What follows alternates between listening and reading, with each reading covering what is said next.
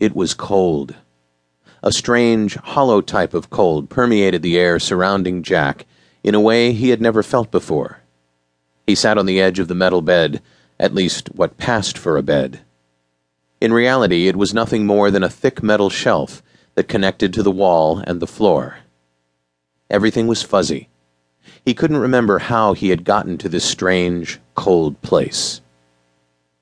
Jack Breeder was someone who possessed skills that didn't really fit in with society's idea of normal. He was good at finding things, good at solving puzzles, and quite good at drinking whiskey. But he wasn't particularly good at much else. He was never able to hold a steady girlfriend or even commit to a monthly magazine subscription. No, everything needed to be fluid, changeable, new and fresh. That forced Jack into becoming a finder, someone people called when something went missing, by accident or on purpose. It wasn't the prettiest job, and the benefits were lousy, but the pay was good, the scenery always changed, and so did the people. Not that everyone was a huge Breeder fan. He had made just as many enemies as friends, but that didn't bother him much, and when it did, Jack Daniels was a reliable cure. Last night, Jack had received one of the strangest job offers he had ever laid eyes on.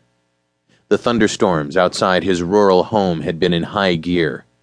The trees surrounding his century-old log cabin were big and sturdy, but they still made a lot of ruckus in a big storm. Just past midnight, a young messenger delivered a letter with no return address. Jack had invited the guy in to weather the storm, but the message-bearer would have no part of it. He shoved the letter in Jack's hand and took off running. Something had spooked the guy badly. Jack didn't know what it was, but it was clear the cowardly carrier wanted rid of that letter, and fast. The fire was crackling next to the old bearskin rug, half hidden under the giant, tattered lounge chairs where Jack did all of his business. Jack always preferred to think of himself as someone who performed favors for those who needed it, and the money was just a benefit on the side. The letter reeked of a strong, gassy smell, like something out of a putrid swamp, or from an animal that had been dead for a few weeks.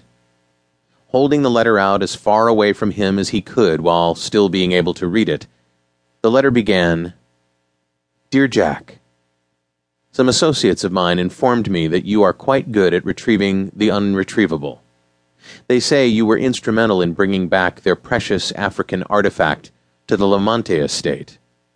Outstanding job, old boy. No one ever thought those devils would be devious enough to hide it in an ancient cave like that. If you truly are as good as they say you are, then I may have a job for you.